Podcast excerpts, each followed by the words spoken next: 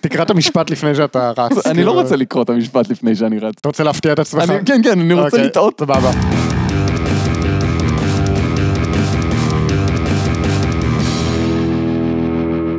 שלום לכולם, אני גל, איתי נמצאים חגי. היי. וליבי. היי. למזק, למה זה קיים? המקום בו אנחנו שואלים את השאלה שהיא השם שלנו. והפעם, נשאבים לאייפון. חגי, נשאבים לאייפון.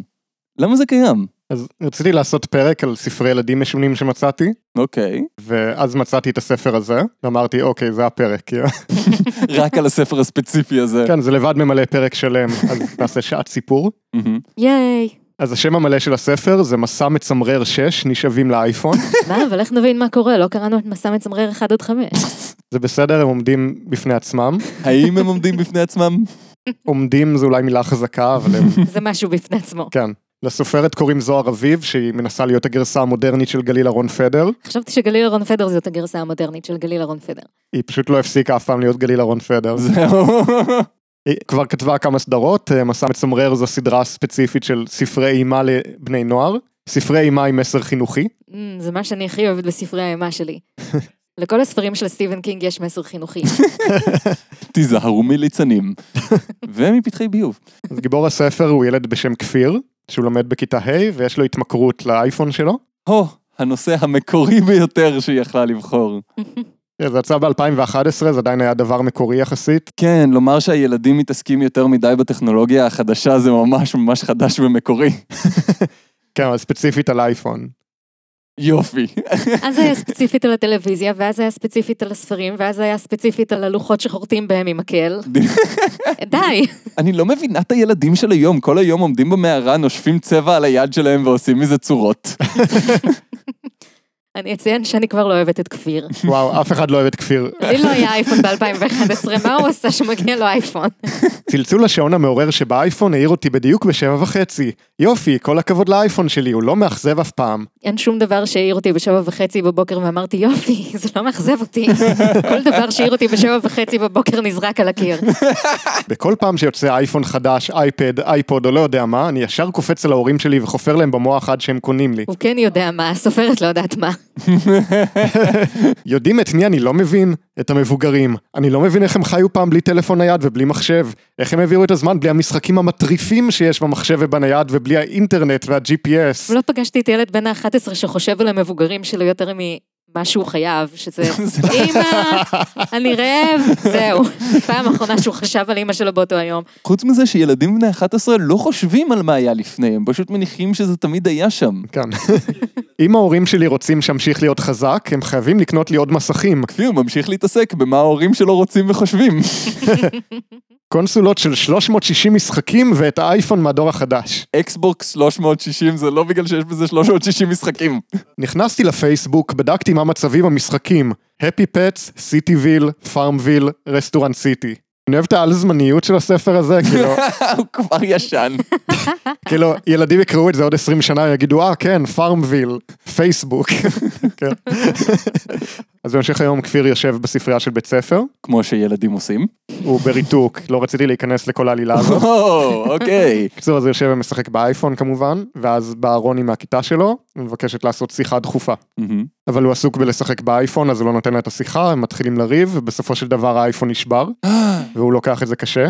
אז הוא מתחיל ממש להתעצבן עליה, בסופו של דבר היא מביאה את עומר, האח הגדול שלה, שיבוא לתקן את האייפון. ילדים בכיתה, אני מניח שהוא בכיתה ז' או משהו כזה, ו- וכמובן הם יודעים לתקן אייפונים שבורים. זה כאילו הסופרת חושבת שבגלל שהבן שלה יודע לתקן טלפון כשהיא פשוט נכנסה למסך הגדרות ולא יודעת איך לצאת ממנו, סימן שילדים בני 13 יודעים לתקן טלפונים. זה כמו שבשביל אמא שלי אני האקר, כי אני יודע להגיד לה איך לצאת מהדסקטופ, כאילו. כיבית והדלקת את זה? אני לא יכולה להגיד לכם על המשברים שפתרתי באמצעות לצאת ממצב טיסה. וואו. אה, אז בינתיים, בזמן שעומר מנסה לתקן את האייפון של כפיר, רוני שכנע את כפיר שינסה לעשות שיעורי בית, אבל יש לנו בעיה, שיעורי בית הם לא על אייפון. מה עם השיחה הדחופה של רוני? אה, הם שכחו לגמרי מהעלילה הזו לדעתי. אה, אוקיי. נייס. זה זה היה מגפין. כאילו. כזה. אז בואו נסכם, יש לנו את כפיר, הדמות הראשית, מכור לאייפון שלו, רוני, שרצתה שיחה דחופה, ועמרי, האח הגדול שלה, שהוא גם טכנאי טלפונים בזמנו הפנוי. בעיקר המאפיין של רוני זה שהיא לא מבינה למה האייפון זה כזה חשוב, ולכן היא האנטגוניסטית. אמ, נראה לי שהסופרת היא האנטגוניסטית. אז הוא מנסה לעשות שיעורי בית, והוא לא יודע מה הוא עושה בגלל שזה לא על מסך. מה זה, לא הבנתי כלום, אמר כפיר. הוא לקח אליו את הדף ואמר, אני לא מבין איך את קוראת את זה בכלל, האותיות לא זזות, לא קופצות, לא צבעוניות ולא מנגנות, סתם נקודות שחורות על הדף, כמו נמלים שנתקעו. זה כל כך משעמם, איך אפשר לקרוא את זה? אני חושב שזה מין קטע כזה של מבוגרים טכנופובים להגיד שבגלל שהם לא מבינים את הטכנולוגיה שהילדים משתמשים בהם, סימן שהילדים לא מבינים בהכרח איך הדברים שלהם עובדים. כאילו, לא, לא, אני יודע איך ספר עובד, אני בסדר עם לקרוא ספר. כמו כן, בטלפון יש תוכן שמתעדכן כל הזמן. כאילו, סביר להניח שילד בן 11 ראה דף עם טקסט בחיים שלו. כנראה שהוא ראה הרבה ומאוד קל לתפעל אותם. כן. בהתקף זעם הוא לוקח ציור של אור, האח הקטן של רוני, שמסתבר שהיה שם גם כן, ולא הוזכר עד עכשיו, והוא קורע את הציור לחתיכות, ורוני נכנסת להלם. מה קרה לכפיר? מה ההתנהגות המכוערת הזאת? בעיניי הוא התנהג ממש מגעיל, כמו איזה חמוכל. מה זה חמוכל? חמוכל זה קיצור של חסר מוח וחסר לב. זה הקיצור הכי גרוע ששמעתי למשהו מאז למזק. נכון. כפיר מבין שבלי אייפון הוא לא מסוגל לעשות כלום. הוא מנסה לצייר ולא מצליח, מנסה לכתוב ויוצאות לו שגיאות, אז מגיעה הילה, ידידה של כפיר, שמאוהבת בו. היא חושבת שהוא צוחק, אבל בהדרגה היא מבינה שהוא באמת עובר התקף פסיכוטי. כפי שאין ילדה בת 11 שלא מסוגלת לאבחן. התקף פסיכוטי, פשוט זרקנו את המילים האלה פנימה. ועדיין, אה, מה עם השיחה החשובה של רוני? האם לאור יש אפנדצית? מה קורה? אה? אין, אין שיחה די, חשובה. השיחה זהו. נגמרה, הרגע עבר, היה מאוחר מדי, הוא מת. היא כזה, מהר כפיר, אני צריכה להתקשר לאמבולנס, מהר, אני צריכה להתקשר לאמבולנס. לא משנה. עזוב, אז מה קורה? אז מה ככה? אה, לקטע הבא אני צריך את העזרה שלכם. אתה חייב. כן. אז כל פרק בספר הזה הוא מנקודת מבט של דמות אחרת. הפרק הבא הוא מנקודת המבט של הילה, שהיא זאת שמאוהבת בכפיר, שהיא חושבת שהוא מעמיד פנים שהוא טיפש, אבל היא לא יודעת את האמת. שהוא באמת טיפש. כן. בזווית העין אני רואה שכפיר פותח חלון ומנסה לדבר עם הציפורים בחוץ. אולי תשתקו כבר? הוא קורא לעברן. מה אתן שרות, השקדייה הפורחת? אתן לא רואות שאין שום שקדייה פורחת? אין גשם, ישראל מתייבשת. מה אתן מצייצות ושרות בכלל? על מה? הוא ממשיך לדבר איתן ברצינות תהומית, כאילו השתגע לגמרי. אני מגיעה אל עומר שמפנה אליי את האייפון של כפיר ומראה לי משהו. אני מסתכלת על המסך ורואה כדור מוזר, עגול עם פיתולים כזה. נראה כמו מוח. מה זה? אני שואלת. יכול להיות שזה המוח של כפיר? שואלת רוני את עומר. עומר מהנהן. הוא באמת מתנהג כמו אחד שהמוח שלו ברח, אני אומרת. המוח שלו ברח לתוך האייפון? שואל אור שמתקרב גם הוא אלינו ומציץ במסך. כנראה נשאב לאייפון. עומר מסביר. מה? יכול להיות דבר כזה? שואל את רוני את אחיה. כנראה, עובדה, הנה מוח, והנה ילד בלי מוח. עומר מסביר ומצביע על כפיר. אבל זה לא ייתכן. אי אפשר לחיות בלי מוח. אומרת רוני. אז כנראה חלק מהמוח שלו נשאב. אומר עומר. אתה חושב שאפשר איכשהו להחזיר את המוח לראש של כפיר? שואל את רוני. אין לי מושג. עונה עומר. מוכרחים, הוא ממש במצוקה. אומרת רוני. אבל איך אפשר? זה מסך טאץ'. אומר עומר בקול מאורהר. כשבחרתי את הקול של עומר לא ידעתי כמה הוא הולך לדבר. עומר אמור להיות בן 13. אני לא יודע על מה את מדברת. אני בן 45 ומעשן. הוא בדיוק באותו יום עבר את גיל ההתבגרות. זה היום שלו. כן. זה ממש מצחיק אותי שהבעיה שלהם בזה שהמוח שלו נשאב זה, אבל איך אפשר? זה מסך טאץ'. ואם זה לא היה מסך טאץ' זה היה הגיוני. אז בכל מקרה, אחרי הדיאלוג השקספירי הזה, הילה מנסה לגעת במסך כדי להחזיר לכפיר את המוח, אבל אז היא נשאבת בעצמה לתוך האייפון. כן. ג'ומנג'י החדש בגדול. זה הטייטל דרופ. כולם מנסים לעזור לה, אבל הם גם נשאבים לתוך האייפון. היי, תראו, כפיר עומד ומחזיק מזלג שתקוע בתוך שקע חשמלי. בואו ננסה לעזור לו. אני אתפוס גם את המזלג. ברגע זה זוהר אביב מקשיבה לפרק אומרת, מסע מצמרר 58, נוגעים במזלג. נשאבים לשטקר. אמ, ואז כפיר יוצא מההתקף שלו, ופתאום שם לב שכל החברים שלו נעלמו. הוא מנסה להבין מה קרה, אבל הבעיה היא שהוא לא חכם מדי. אני נוטל את האייפון ליד, מסתכל במסך ורואה שהוא תקין, ואפילו יש לי משחק חדש שאף פעם לא שיחקתי בו. יש ארבע דמויות על המסך ומסתכלות עליי. איזה מגניב, למה הם מחכים, מה הם רוצים, איפה ההוראות של המשחק, מה צריך לעשות, אולי להזיז לצדדים. הנה אני מזיז, והם נופלים מצד לצד, אבל מה צריך לעשות עכשיו? אין לי כוח לקרוא את ההוראות. יש לי רעיון, אני פשוט אזיז אותם עם האצבע, כמו שמזיזים באנגרי ברד ובפרוט נינג'ה. כי כשבן אדם חושב על מה שהוא יודע, כבר הוא נותן לעצמו דוגמאות. האמת שזו נקודה יפה, ילד פשוט היה אומר, כמו שעושים. ואז הוא נוגע בדמויות של החברים שלו, ולא מהמם. תאמינו מה קורה אחר כך. תן לי לנחש, הוא נגמל מהאייפון באופן קסום, כולם נשארים תקועים בפנים והוא ממשיך את חייו? לא, הוא נשאב לאייפון. תגיד יום טוב שרבי. יום טוב שרבי. למה זה כל כך מצחיק? אז כפיר מוצא את עצמו בתוך האייפון והוא מגיב בדיוק כמו שכל ילד היה מגיב. יו, איזה קול, גדול, עצום. לבלות פה בתוך האייפון זה שיא הכיף בעולם. כאילו ממש לטייל בתוך המשחקים, בפייסבוק, בהודעות, בתמונות, אני מתעלף מרוב כיף. אני לא מאמין שזה קורה לי. אז עומר מגיב, לא, כפיר, זה לא כיף, אנחנו חייבים לצאת מכאן. הוא אומר ברצינות תהומית. אבל פתאום הם מקבלים אס.אם.אס מהמוח של כפיר. ברוכים הבאים לאייפון של כפיר. כאן המוח של כפיר. הגעתי לכאן לפניכם, ואני מאוד נהנה פה. אם אתם רוצים לבוא לשחק איתי, אני נמצא באפליקציה של גוגל ארת.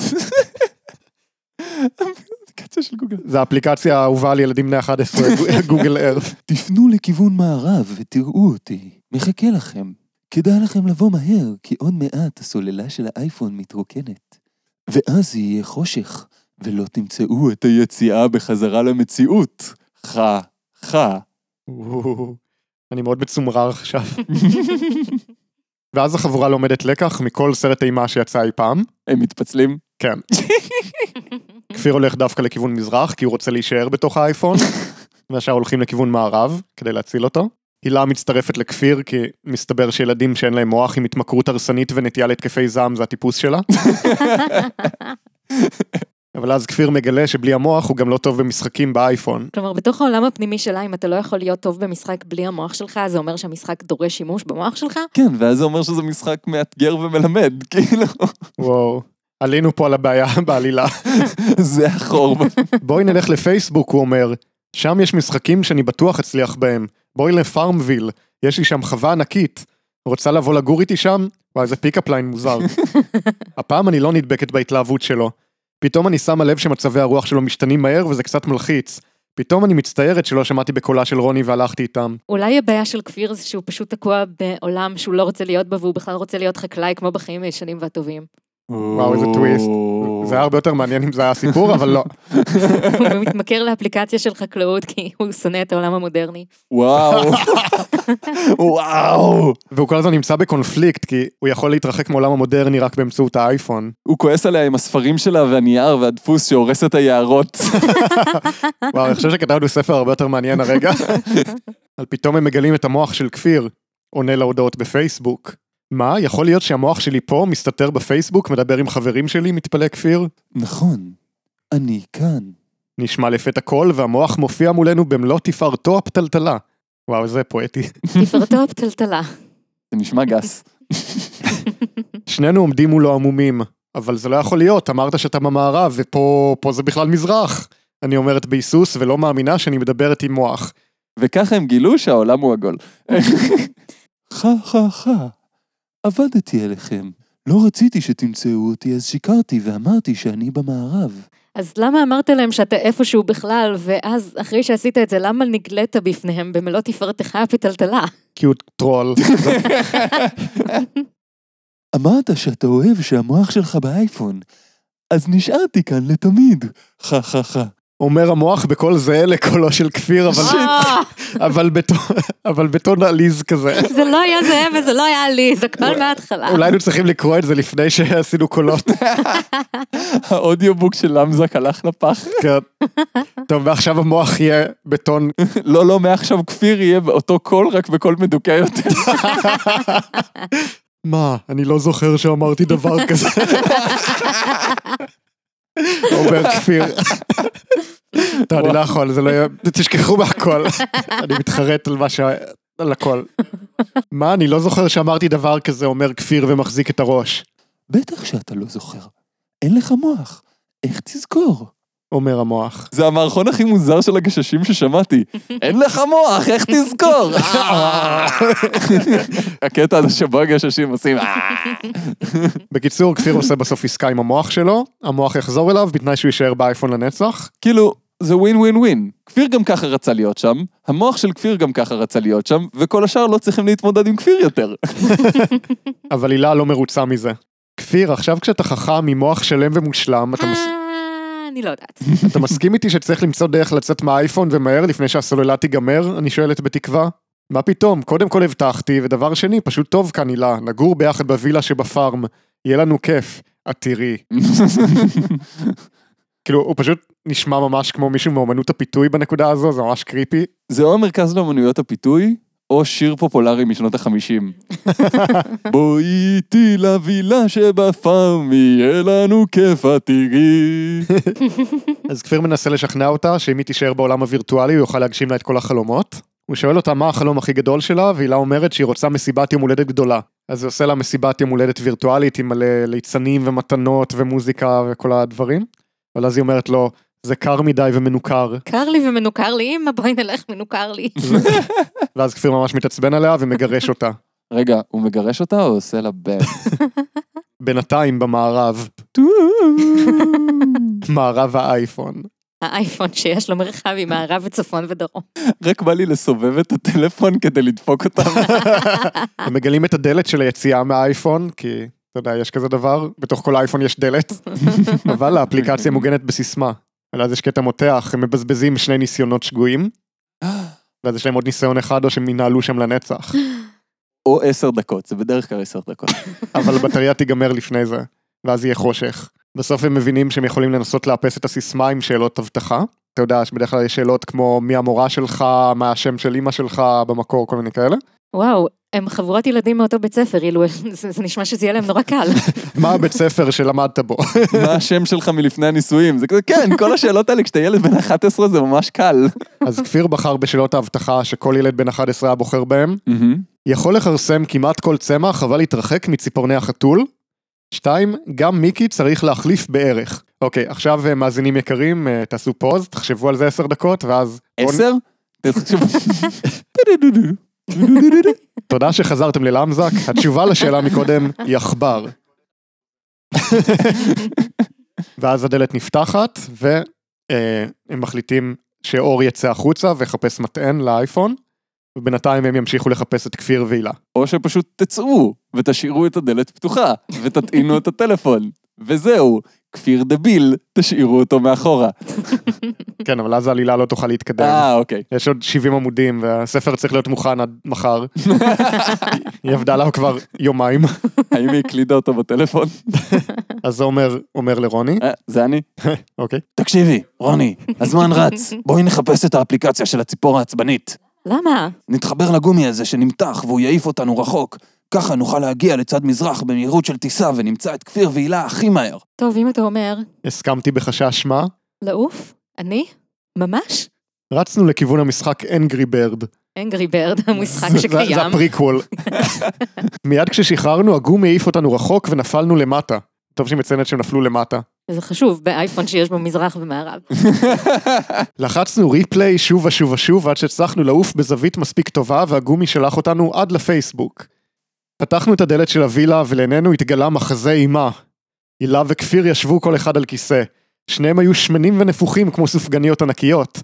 הם לא זזו. לכל אחד מהם הייתה מקלדת ביד והם לחצו עליה והביטו במסך. בתוך הטלפון אתה משתמש במקלדת? כן, הם ישבו בתוך הטלפון, במחשב, שבתוך הטלפון זה בתוך החווה. אז הם התמכרו לאינטרנט בתוך האינטרנט? כן, מה קרה להם? שאלתי. הם הפכו למפלצות מדיה. זה צריך להיות יום טוב שרבי.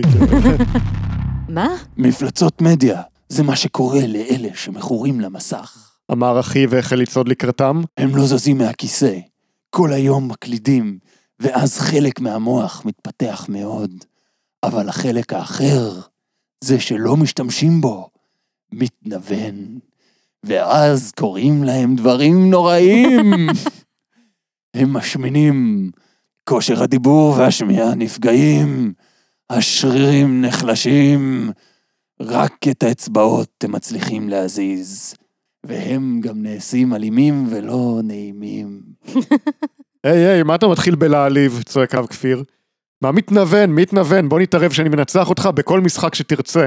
אתה באמת תנצח, כי בזה התאמנת, והמוח שלך חד וחזק בתחום של המשחקים, אבל מה עם שאר התחומים שאותם אתה מזניח? שואל עומר. מה מזניח? מי מזניח? מי צריך עוד תחומים? מה רע לנו ככה? אנחנו לוחצים על כפתור ויש הכל, כל מה שאנחנו רוצים. אלה החיים הטובים, נכון הילה? תספרי להם. אני עוד יותר מתחרט על הקול של עומר. כן. רוני מזכירה להילה שפעם היא הייתה עושה לה צמא בשיער כל ערב, ועכשיו היא יותר מדי מנוונת בשביל זה. כמה זמן הם באייפון? 40 דקות, משהו כזה. נו, מהירות האור, הזמן עובד אחרת, חור שחור, מטען של אייפון, היא לא בדיוק קראה את המדע בדיוני שלה לפני שהיא כתבה אותו. כאילו, כן מצוין בספר שהזמן באייפון עובד אחרת. נו, אתה ושכשהם- רואה. כשהם יחזרו הזמן יהיה אז בדיוק אנחנו סתם יורדים על זה. לא סתם, אבל במ- במקרה זה נכון. כן. אז הילה מחליטה לעשות דווקא, והיא מנסה לעשות לרוני צמא, אבל אז היא נוגעת בשיער של רוני, ופתאום היא מרגישה מגע אנושי ולא מנוכר. אני נמסה! נו, מגע אנושי, לא... זה אני כל יום. עומר מסביר לכפיר שעוד רגע נגמרת הסוללה, ואז לכפיר יש רעיון. הוא מחליט לכתוב הודעה בפייסבוק. בנות, כל מעריצותיי המתוקות, שימו לב, האייפון שלי נמצא בספרייה על השולחן, קחו ותחברו אותו לטעינה דחוף, כי אני נמצא בתוכו והסוללה עומדת להתרוקן. מי שתעשה את זה ותציל אותי, תזכה להיות חברה שלי כשאצא מכאן. מיד לאחר מכן המורים שמו לב לתנועה מאוד חזקה של בנות הרחק מהספרייה. הספרנית קמה ויצאה.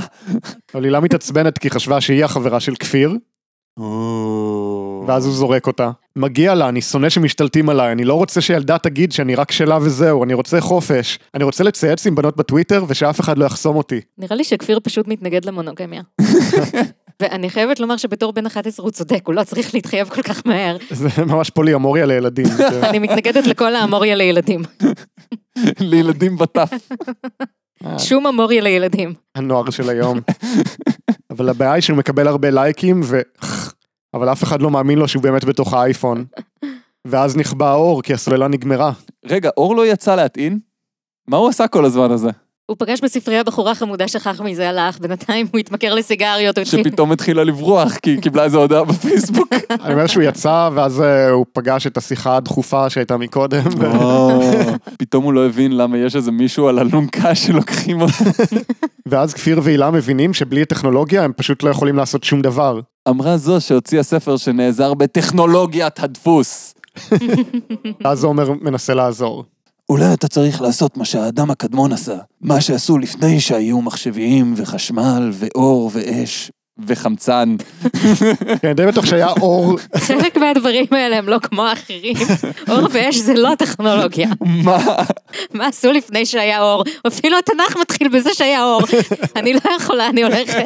אני לא יודע אם הוא רציני או צוחק. מה, מה הם עשו? איך הם שרדו, אני שואל. שכחת כל מה שלמדנו? הם שפשפו אבנים כדי להדליק אש, ליקטו עשבים, צדו בעלי חיים, אכלו פירות שקטפו מהעצים. מה? מה? אני צווח. כמה עבודה? ללכת, ללקט, לקטוף, לצוד, נראה לך? למי יש כוח לכל זה? אני לא מוכן, לא מוכן! אני מתייפח ומתחיל להזיל דמעות. מה זה? הפנים שלי רטובות. מה זה? בשביל מישהו שחי מספיק זמן בחווה כדי שהמבנה הפיזי שלו ישתנה לאורך זמן, הוא נראה נורא מופתע מאיך שחווה עובדת. כן, אבל הוא רגיל שאתה לוחץ על כפתור ואז זה קורה. דרך אגב, בחוות אמיתיות היום אתה לוחץ על כפתור ואז זה קורה. ומעבר לזה, אני לא יודעת מתי בפעם האחרונה זה היה מקובל לשפשף אבנים כדי להדליק אש. היה- היה מצתים בסיקסטיז, על מה היא מדברת? היא מתגעגעת לימים הישנים והטובים שעוד לא היה אש. אני חושב שהיא בת על מוות. אני חושב שזה מסביר למה היא לא מסתדרת עם פייסבוק, כאילו, היא בת ארבע מיליון שנה. אני זוכרת שפרומטאוס ירד מההר עם האש, ואז קשרו אותו להר עם הנשר שבא לאכול לו את הכבד, זה היה הימים. כשאני הייתי קטנה היינו מגלגלים סלע בהר כזה, ואז הוא היה יורד, ואז הם מנקרים לנו את המעיים. לא כמו היום, היום כולם מקבלים הכל. וואו. אוקיי, הספר הזה הרבה יותר טוב ממה שחשבתי. כל החברים עם הראש בטלפון, צפצופים ונוטיפיקציות מכל עבר, ורק אתה נשאר בודד ומשועמם. מרגיש לא פופולרי ולא רצוי. לא עוד! תמורת 150 שקלים בחודש, קזמל תעשיות יצרפו אותך לעשרות קבוצות של ועדי בית, גני ילדים, פלוגות מילואים ומשפחות מורחבות. הטלפון שלך לא יפסיק לצפצף. קזמל תעשיות, הפתרון השגוי לאדם הלא רצוי. איפה היינו? אה, נכון, יש את העלילה. אז החברים מנסים לעשות לכפיר והילה תרגילי דמיון מודרך כדי להחזיר את המוח שלהם לפעולה. אז ילדים בני 11 יודעים לעשות דמיון מודרך. לא משנה, אלה. אין לי כוח. אבל אז כפיר מתלונן שהרזולוציה של הדמיון שלו נמוכה מדי. למרבה המזל, באותו הרגע אור מחבר סוף סוף את הטלפון להתנה והאור חוזר. בגלל זה קראו לאור אור. וואו, כי הוא הביא את האור, כן. הוא הגשים את הייעוד שלו. האם זה אומר שעכשיו אור הוא חברה של כפיר? מאוד פרוגרסיבי. אז הם מגלים שכפיר מפחד לחזור למציאות בגלל שהוא מרגיש שהוא לא מסוגל לעשות כלום חוץ מלהשתמש באייפון. מרגיש, יודע. חברים מנסים לשכנע אותו להיגמל, אבל הוא אומר שלפני הגמילה הוא רוצה להגיע לאפליקציה האחרונה. אפליקציה של אפקטים לתמונות שתהפוך אותו ואת הילה לרזים שוב. אם אתם אי פעם עוזרים למישהו שהוא באמת מכור, אבל הוא מבקש עוד פעם אחרונה לעשות משהו, אל תיתנו לו. אל תיתנו לו. חוץ מזה, אם אני הייתי מגלה שיטה להפוך מישהו לרזה באמצעות להישאב לאייפון, אני הייתי עושה מיליונים. זה נכון. אבל אז יש להם בעיה, איך הם הגיעו לאפליקציה הזאת, היא רחוקה מדי, בק- בצד השני של האייפון. אוקיי. בסדר, יש לי רעיון, אני אומר. המשחק מגה ג'אמפ דווקא נמצא קרוב לכאן. Mm. הוא מבוסס על דודל ג'אמפ, זה פרט חשוב. כן. במשחק הזה יש יצורים שטסים לחלל על מטבעות, אז נוכל גם אנחנו לקפוץ על מטבע ולטוס איתו עד האפליקציה. אם המשחק הזה זה משהו כמו המשחקי מובייל שאני מכיר מהיום, הם ינסו להגיע למקפצה ולמטבעות, אבל אז תהיה שם חנות ענקית שהם ינסו לצאת ממנה, ואז תהיה עוד חנות ועוד חנות וכזה. היי ילדים, קחו את כרטיס האשראי מהארנק של אבא, תקלידו את המספרים שכתוב עליו ותקבלו מלא נקודות חינם. אבל אז יש טוויסט, מסתבר שהמכור שביקש רק עוד פעם אחת, אז התכנון שלו היה לברוח ולהישאר שם. ואז הילה משכנעת אותו בסוף שכדאי לו לחזור למציאות. ואז אחרי שהוא חוזר למציאות, הוא מציע לרוני להיות חברה שלו. לא וואו. כל כך הבנתי את המהלך פה, אבל רוני היא לא אחות שלו? לא. לא, רוני היא האחות של עומר ושל אור. גל, אתה לא עוקב אחרי היצירה? אנחנו כבר בסוף הספר, היית אמור לדעת את זה כבר. מאז, כן, מאז הפרק של אמוריה, המוח שלי מתחיל עם מחשבה קוהרנטית, ואז ממשיך לענבים. אז כפיר מציע לרוני חברות. מהמם. סוף סוף הם נשמעים כמו ילדים בני 11. אני איכשהו לא קיבלתי תחושה שלכפיר יש הערכה גבוהה על המוסד של הצעת חברות מאז שהוא עשה את זה כבלנקט סטייטמנט בפייסבוק. כל מי שמטעינה לי את הטלפון היא את חברה שלי. מעריצותיי המתוקות. איזה יופמיזם מוזר. תטעיני לי את האייפון, ווילק. אוי ואבוי. בקיצור, רוני לא מסכימה להיות חברה שלו, כי היא חושבת שהוא אוהב את האייפון יותר ממה שהוא אוהב בני אדם, ואז הוא לוקח את האייפון והוא זורק אותו לפח. אני בטוח שההורים שלו, אגב, מאוד העריכו את המחווה הרומנטית הזאת. הדבר הזה עולה 900 דולר בימינו. אמרו, או, זה כל כך מרגש, ולא, אתה מקורקע לנצח. כן. הם יושבים להם בשקיעה, הוא זורק את האייפון לפח. היא אומרת, או, זה כל כך מתוק. הוא מוציא מהילקוט שלו טאבלט. ועכשיו, בסוף הספר, אנחנו מגיעים לנקודת המבט של רוני. שמעתי שמלמלת משהו מקודם, קראת לי חמוכל? מה זה? שאל אותי כפיר. אה, חמוכל זה חמוד, חלומי? חייכתי אליו, אבל רק כשאתה בלי האייפון שלך הוספתי בליבי. ווינק ווינק. תודה, צחק כפיר, ואת יושומיקאי. וואו, זה הקיצור הכי גרוע מאת למזק. כן. יותר שווה מכל אייפון, אמר כפיר. וככה נגמר הספר, ולמדנו הרבה. מעטה דק וחלש להטפה מאוד מאוד מייגעת. אז אם אהבת את זה, הוא לא אהב את זה. אתה בטח תאהב את שאר הספרים בסדרת מסע מצמרר, כמו סנדי קראש, אה, זה סיפור על ילד בפנימייה, שהוא מתמכר לאייפד שלו, ואז הוא נשאב לתוך קנדי קראש. באמת? כן, באמת? כן, זה בדיוק מה שקורה בספר. אז. חגי, מסע מצמרר שש נשאבים לאייפון. למה זה קיים? כי הגיע הזמן שמישהו יעשה משהו נגד תופעת הילדים שנשאבים פיזית לתוך האייפון שלהם ואז הם הופכים למפלצות. אז זה היה הפרק ה-22 של למזק. אה, חגי, אתה הולך להיות בשבוע הספר. כן, אבל לא בכל שבוע הספר, אלא בשבוע הספר אלטרנטיבי בפרדס חנה, זה נשמע פחות מרשים כשאני אומר את זה עכשיו, אבל זה יהיה- זה הולך להיות אירוע מגניב, אוקיי, אוסום. רק של יוצרים עצמאיים. או, זה הולך להיות ב-12 ליוני, בין 5 ל-10 בערב. מהמם. אה, אני אהיה שם, אני אמכור ספרים שלי, ספרי קומיקס. האמת שמההיכרות שלי עם שבוע הספר הלא אלטרנטיבי, נראה לי ששבוע הספר האלטרנטיבי נשמע די מגניב. כן. הייתי כבר בכמה כאלה, הייתי בירושלים, היה כיף. כן. מגניב. אז לכו לשם ותקבלו גם הזדמנות להקשיב לחגי מדבר עוד קצת, אם לא הספיק לכם עד עכשיו. כן, וואו, כמה אני מדבר. אה, וגם נשארו לנו קצת מדבקות של אמזק שאני אחלק שם.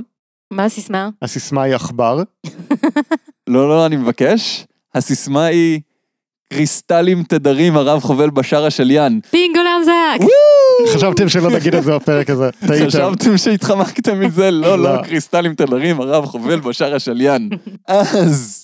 זה היה הפרק ה-22 של למזק, בו למדנו שלא להבין טכנולוגיה לא אומר שאתה לא יכול לא להיות מסוגל לא לכתוב ספר קוהרנטי. מה? אז אה, ביי. ביי. ביי!